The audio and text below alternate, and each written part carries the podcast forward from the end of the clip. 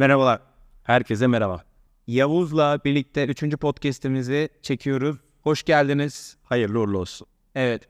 Bugünkü podcast'imizin konusu bilgiyi nereden edinebilirim? Bu konu gerçekten çok önemli bir konu olduğu için olabildiğince hızlı ele almaya çalıştık. Bugün sizlerle birlikte bizi aklımızı karıştıran ve kafamızda gerçekten en önemli soru haline gelen özellikle sosyal medyanın yaratmış olduğu karmaşadan kaynaklanan bir durumu çözmek istedik. Yavuz da burada. Hoş geldin Yavuz. Hoş bulduk.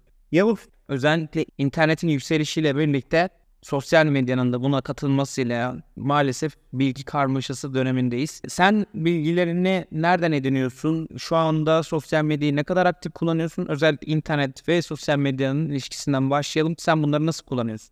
Ben bilgimi nasıl elde ediyorum? Öncelikli olarak tabii iş bazlı bilgiler var. Yazılımcılık yapıyorum. Yazılımla ilgili olarak bilgilerimi internetteki resmi dokümantasyondan öğreniyorum. Ancak hayatla ilgili, felsefik görüşlerle ilgili, hayatı nasıl yaşadığımla ilgili, hayatımı nasıl daha güzel yapabileceğime dair bilgileri genelde sosyal medyadan ya da Google aracılığıyla bildiğim konuda web siteleri tarayarak görüyorum. Anladım. Peki mesela bu kaynakları tararken nasıl bir filtrasyon kullanıyorsun? Ne gibi kriterlerin var ve bununla ilgili yaşantın nasıl etkileniyor? Aslında bilgi edinme sürecinin felsefik tarafına bu kadar erken girmeyi planlamıyordum podcast'te. Ee, üç farklı aşamada değerlendiriyorum. Bir, kaynağın güvenilir olması. İki, edindiğim bilginin edinilme yöntemiyle alakalı eleme yapıyorum. Üç, kanalın sağlığı. Yani bu bilginin bana geliş kanalı ne kadar sağlam. O açıdan bakıyorum. Sosyal medyadan aslında ben çok ciddi miktarda güncel bilgiler e, ve hayatımı nasıl daha güzelleştireceğime dair bilgiler elde ediyorum. TikTok her ne kadar bizim jenerasyonda popüler olmasa da benim açımdan bilgi edinmek için güzel bir yer. Anladım. Şu anda kullandığın TikTok gerçekten bilgi edinmek için uygun bir yer mi? Yani burada özellikle görselleştirme ile ilgili altyapı var. Burada mesela Twitter'dan daha sağlam veriler edinebildiğini düşünüyor musun? Yani yazılı kaynak vs görsel kaynak. Şöyle görsel kaynak olduğu zaman ister istemez insanı daha yakalayıcı oluyor. Ve Twitter'da istediğim filtreleme mekanizmasına henüz erişebilmiş değilim. Bunun sebebi de eski algoritmasını hiç beğenmiyor olmam. Çünkü For You page'ler sizin için ayarlanmış sayfalar gerçekten ben açtığım zaman bir sürü çöple doluydu. Ancak TikTok'un algoritması bir noktada öğreniyor ve öğrendiği için ister istemez sen bir kullanıcı olarak ona öğretip eğitebiliyorsun. Instagram'ın da böyle bir algoritması var. Ancak Instagram ve TikTok'u algoritmaları karşılaştırdığımız zaman felsefik açıdan çok farklılar. Burayı açmam gerekiyor. Instagram'ın algoritması seni aplikasyon içerisinde daha fazla vakit geçirmeni isterken TikTok algoritması senin aplikasyon içerisinde kaliteli vakit geçirmene odaklı. Hmm, anladım. En azından benim fark ettiğim bu noktada böyle. Gerçekten böyle bir fark olduğunu düşünüyorsun. Evet. E, peki mesela Twitter kullanıyorsam Twitter'da bilgiyi nasıl çözüyorsun? Ya Twitter birazcık daha dediğim gibi hani algoritmasını beğenmediğim için önerilenler tarafında bilgi edinme kaynağı olarak kullanmamaya daha çok haberdar olma işte güncelde şu olmuş bu olmuş tarzında. Yoksa mesela örnek veriyorum kripto yatırımlarımı takip için kullanmam. Tavsiye almak için Twitter'ı kullanmam. Ya da mesela stok markette tavsiye almak için bunu kullanmam.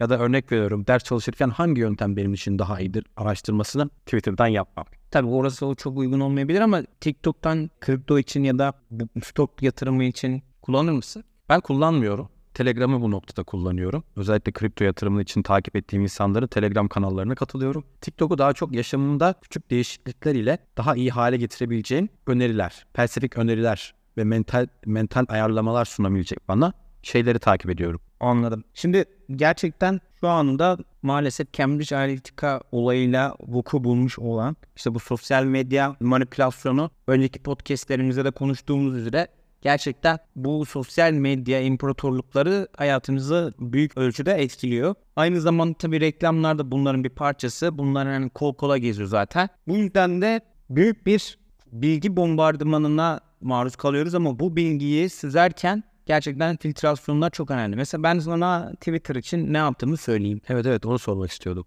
Evet mesela burada en önemli şeylerden bir tanesi mesela ben Twitter'da şu konuları mesela yanlış olduğunu düşünüyorum. Hani monetizasyon yani para kazanabilme olayının mantıklı, makul tabii görüntülenme çabaya göre. Ancak mavi tikin herkese verilmesi noktasında ya da para verip alan kişinin olması bence yanlış oldu. Bu uygulamanın güvenilirliğini kırdı. Ama bot uygulamalarına gelince mesela şimdi botlar şu anda daha inaktif oldu. Yani çok fazla artık bot şeyi görmüyoruz. Aksiyon görmüyoruz. Ama bunu mavi kırmadı. Bunu özellikle Twitter'ın algoritmasında yapılan değişiklikle artık botları aşağıya itiyor. Daha görünürlüğünü düşürüyor. Yani az takipçili, az görünürlü olanlar itiyor. Daha fazla böyle aksiyon olabilecek bir mavi tikli olanları da yukarı çıkarıyor. Burada öyle bir ince bir ayrıntı var. Ama herkesten para alıp bir kısım özellikle mavi tikli olanların da para kazanması olayı bu da işin ilginç bir boyutu. Ama ben buradaki filtrasyona değinmek istiyorum. Buradaki filtrasyon için ben ne yapıyorum mesela? Botların yanı sıra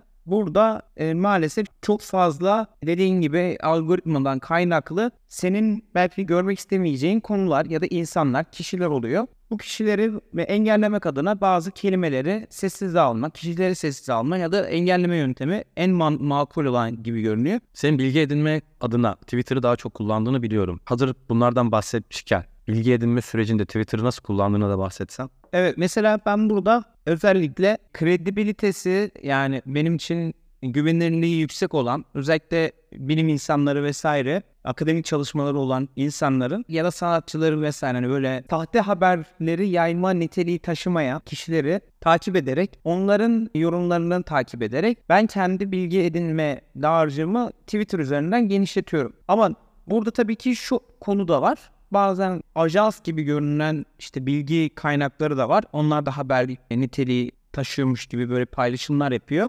Onların statüsüne geleceğim ama ne yapıyorum? İşte belli başlı siteler var. Mesela Amerika'daki New York Times güvenirsin güvenmez. Bunları takip edilmesi durumu da olabilir. Günümüzdeki en büyük sıkıntılardan bir tanesi datanın, verinin nasıl manipüle edildiği. Şu anda bize biz burada kullandığımız telefonda, sosyal medyada özellikle telefonlar üzerinden kaydedilen bu data artık senin datan değil. Senin datanmış gibi sana lanse ediliyor ama bu çok büyük manipülasyonun bir parçası oluyor.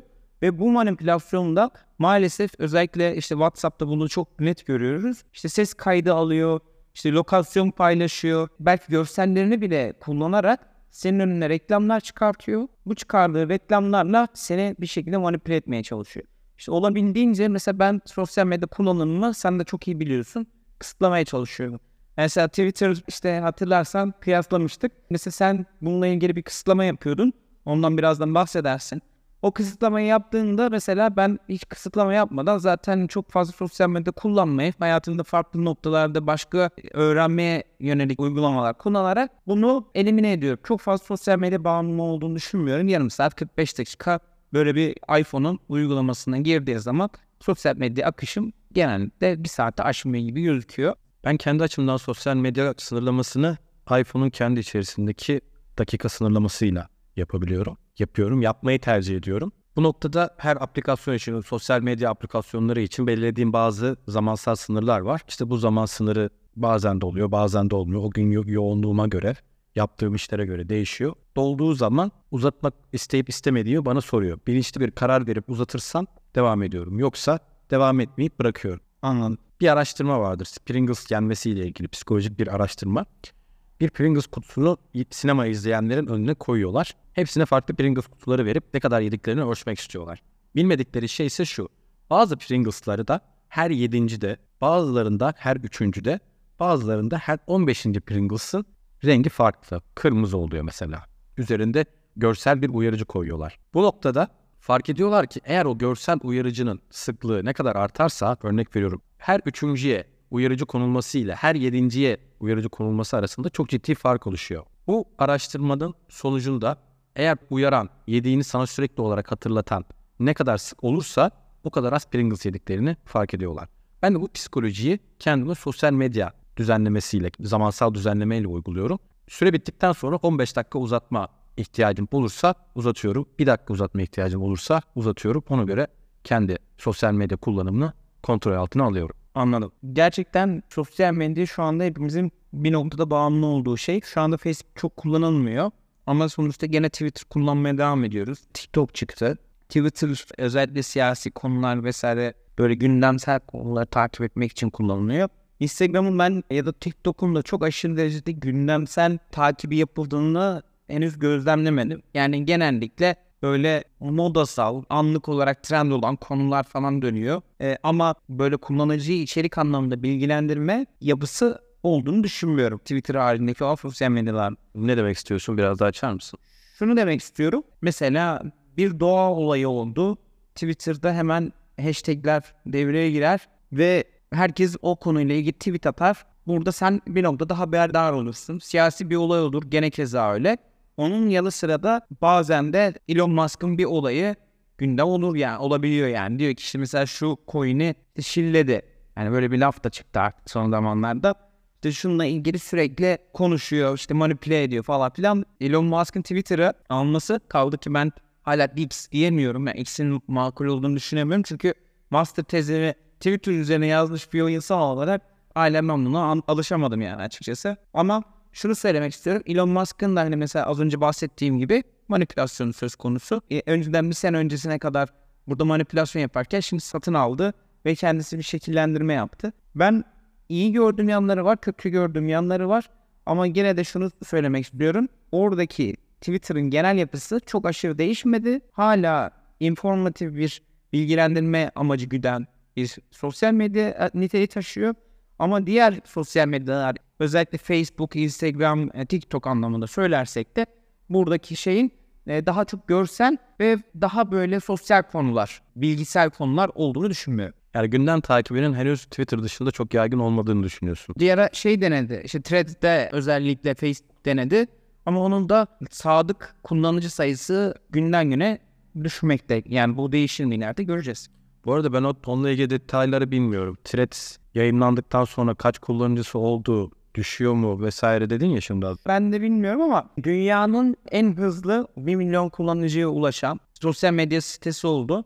Bu da 7 saat gibi bir süreçti galiba. 1 milyona çok hızlı ulaştı. Sonrasında 200 milyon falan gibi bir şey konuşuluyordu ama en son nereye vardı onu bilemiyorum. Yine de ben kendim arada baktığım zaman çok fazla yorum yapan, belli başlı özellikle az önce bahsettiğim bu ajans gibi çalışan sosyal medya profilleri haricinde kullanıcının paylaşım yaptığını görmedim. Çok fazla da yorum yok genel olarak. Benim mesela bu konuyla ilgili TikTok'ta karşıma gelen şey şuydu.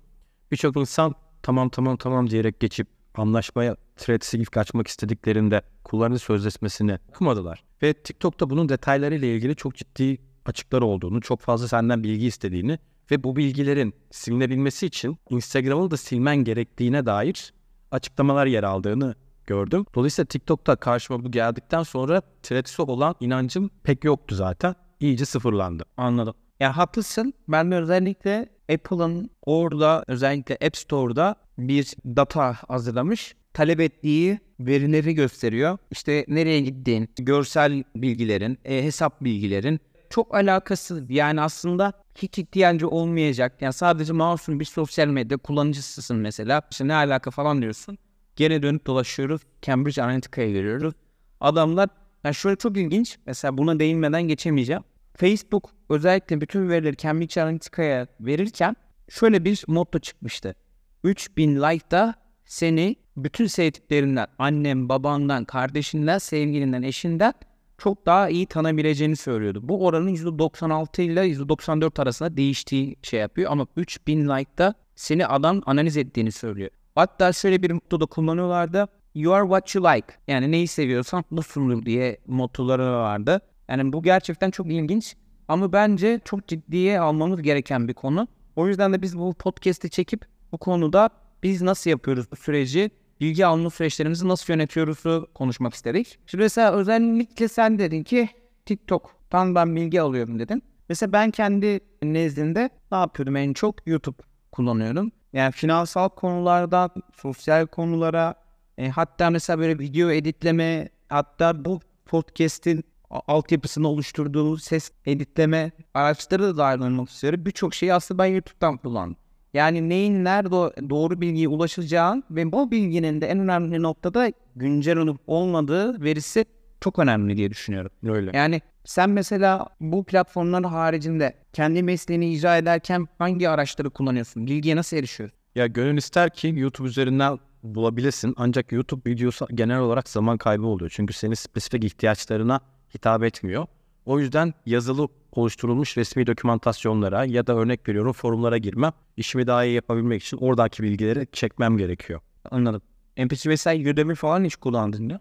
Udemy evet aklımda öyle bir şey var. Hani girip bakayım edeyim tarzı bir düşünce vardı. Ancak dediğim gibi özellikle benim işimle alakalı olarak çok fazla ihtiyacıma hitap eden Udemy kursu yok. Sebebi de e, benim yazılım sektöründe sürekli olarak yeni şeyler yayınlandığından dolayı güncel veriye sadece yazı üzerinden ulaşabiliyorsun.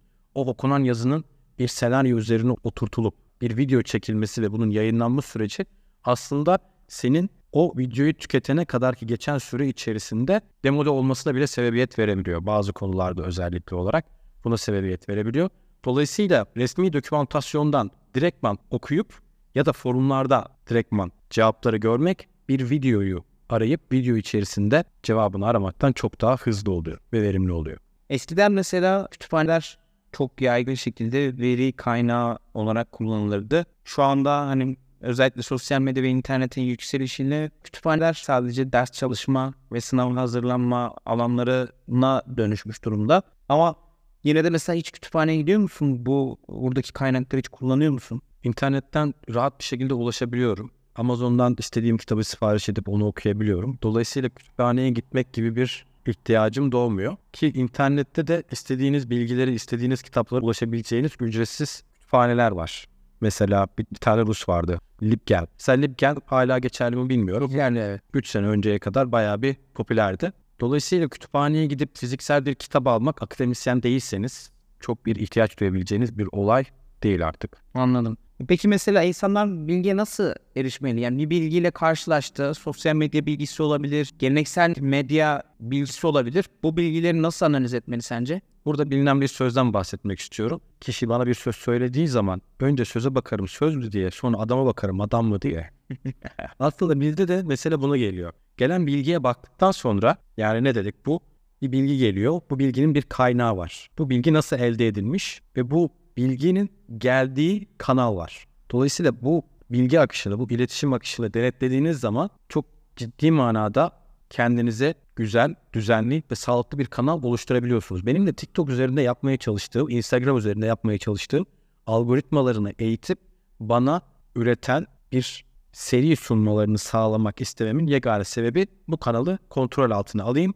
Bana gelen bilgi akışı düzenli olsun isteği. Anladım. Yeni sohbet botları olan ChatGPT ile Bart çıktı mesela.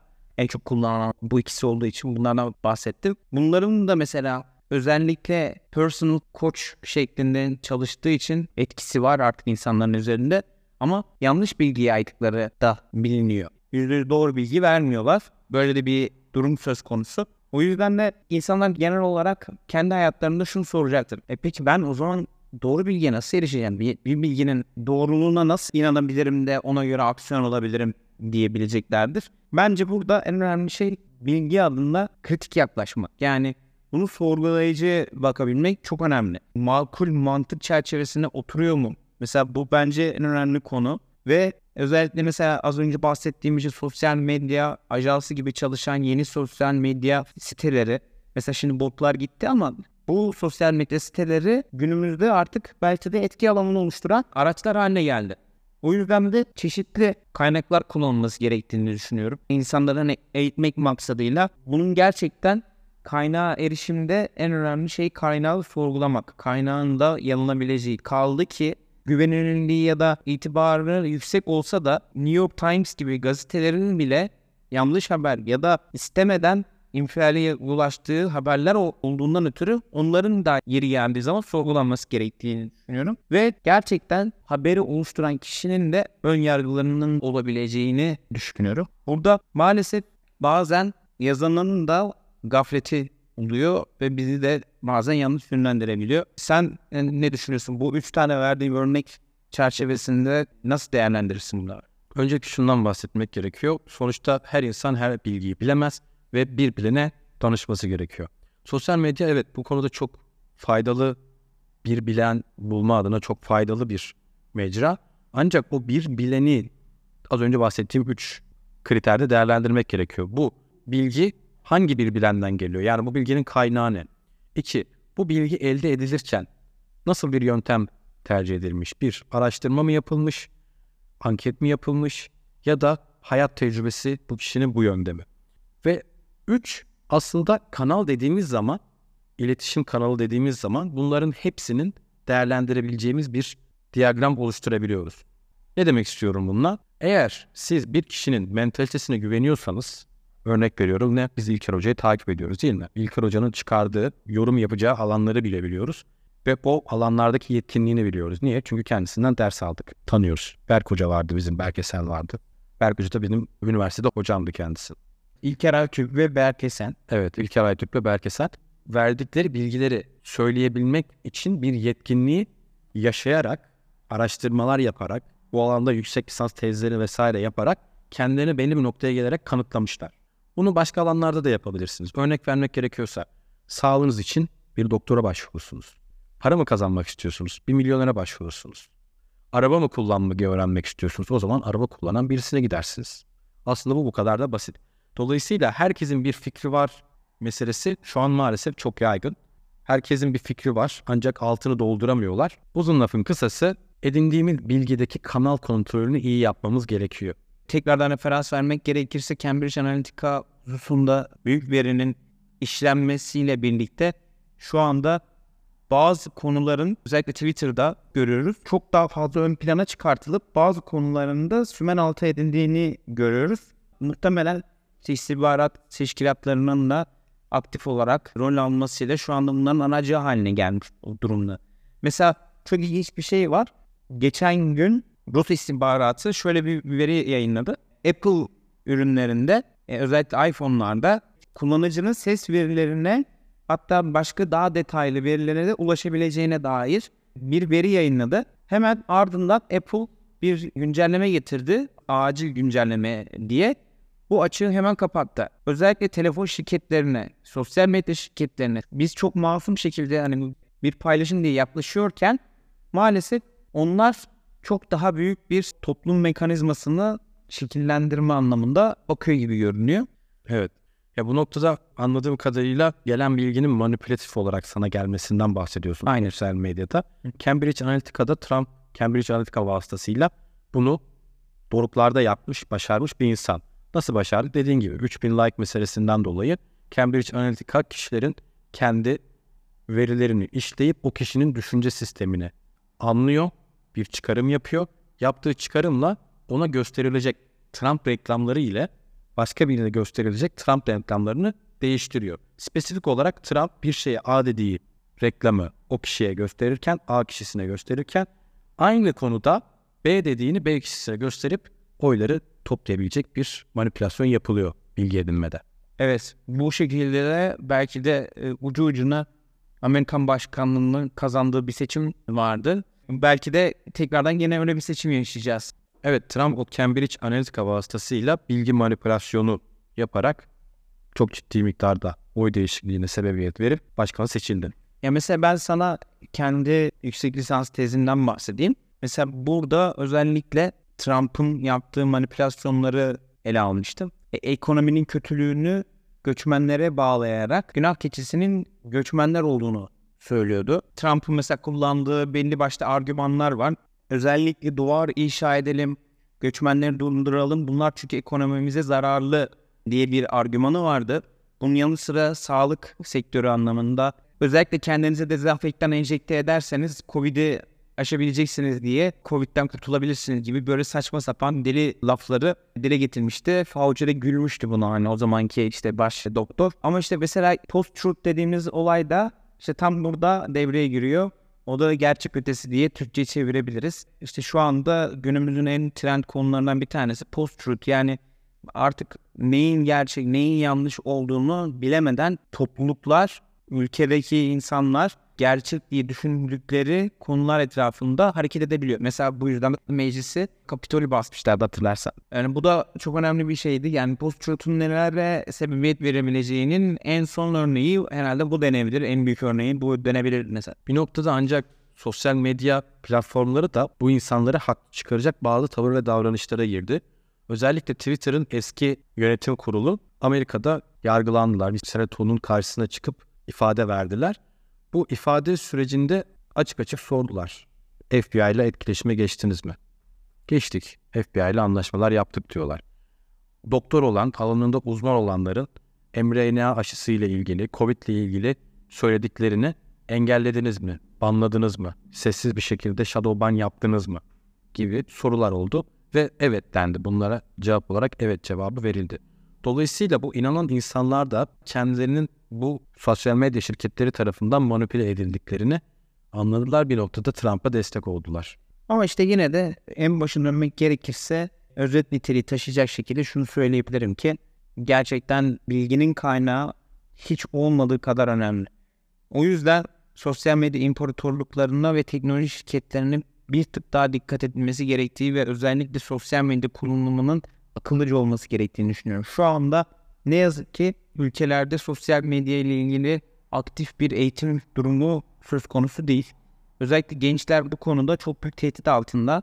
Tabii ki birçok etkisi var, birçok artısı da var. Ben onu asla yatsıyamam. Yani şu ana kadar özellikle üniversite döneminden sonra öğrendiğim çoğu bilgiyi YouTube sayesinde öğrendim denebilir. Yani YouTube benim için bir öğrenme hub'ı. Ama bu sadece burada bitmiyor. Aynı zamanda da birçok yanlış bilgiyi beynimize depoluyor durumdayız. Bu yüzden de ekstra dikkat etmemiz gerektiğini düşünüyorum. Bu arada bahsetmediğimiz sosyal medyadan bir tanesi de Snapchat aslında. Bizim jenerasyon TikTok gibi çok fazla kullanmasa da yeni gelen jenerasyon Snapchat'ı çok fazla kullanıyor. Daha çok durum paylaşımı üzerineydi bizim zamanımızda kullandığımız zamanda. Evet. E, hala öyle mi bilmiyorum. Şu anda yayın falan da yapanlar herhalde oluyor galiba. Yani ben de tam bilgi sahibi değilim ama e, ülkeden ülkeye bu sosyal medya kullanımları çok değişiyor. Evet. Özellikle Amerika'da falan çok yaygın. Evet mesela TikTok meselesiyle ilgili de Amerika'daki podcastçiler, tartışmacılar, fikir paylaşımı yapan insanlar açık açık söylüyorlar. TikTok Çin'de bilimi, kültürü, çalışkanlığı, matematiği öne çıkarırken Amerika'da dans etmeyi öne çıkartıyor. Salak salak şeyler yapmaya çıkartıyor. Prank, prank dedikleri Şaka. büyük şakalar, sokaktan geçen insanlara büyük şakalar yapan videoları öne çıkartıyor. Soft power olarak gerçekten önemli bir evet, evet. ülkeler arasında, kültürler arasında büyük bir etkileşim. Yani bilgiyi her ne kadar platformlar aracılığıyla elde ediyoruz ancak gerek sen dedin Twitter dedim, ben dedim TikTok'tan elde ediyorum dedim. Instagram zaten Facebook'un adı çıkmış 9'a inmez 8'e durumda. Cambridge Analytica meselesinden dolayı. Aynen. Yani dolayısıyla her ne kadar bilgi için ciddi manada uğraşsak da o gelen bilginin gene bizim bir filtremizden geçmesi gerekiyor.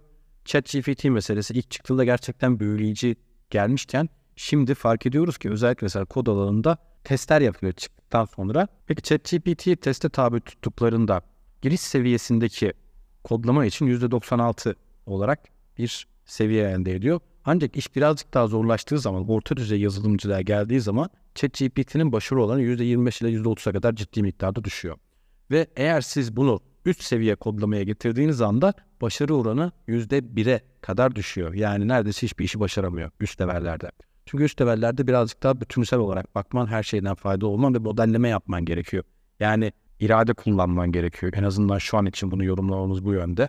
Ve dolayısıyla ChatGPT de ilk başta çıktığı gibi çok iyi, çok güzel, her şeye doğru veren bir bilgi kaynağı değil. Dolayısıyla senin elde ettiğin bilgi ChatGPT'den olsun, TikTok'tan olsun, Snapchat artık Twitter nereden alıyorsan al bir noktada senin kendi filtrene geldiği zaman onu senin filtrelemen gerekiyor. Ancak burada da çok büyük bir sorun var. Senin kendi paradigman, kendi ön yargıların. Bunları nasıl aşacaksın doğru bilgiye ulaşmak için? Bu da tamamen başka bir konuya girecek. Evet ama ben e, front tavsiye olarak şunu söylemek istiyorum. İşin uzmanları özellikle akademik anlamdaki uzmanlarının hala önemli bir otorite anlamı taşıdığını düşünüyorum. O yüzden bu insanları takip etmenin özellikle bağımsız bilgiye ulaşmak adına hala kritik olduğunu düşünüyorum. O yüzden de şu anda sıradan işte ben şu uzmanıyım bu uzmanıyım diyen insanlardan ziyade herhangi bir konuya akademik olarak ve hem araştırma anlamında bununla ilgili çalışma yapan insanların kredibilitesinin yüksek olacağından ötürü dikkat alınması gerektiği de bence özellikle gerçek kontrolü yapılırken önemlidir. Bilim insanların ve bilimin bu konuda bize yol gösterebileceğini düşünüyorum.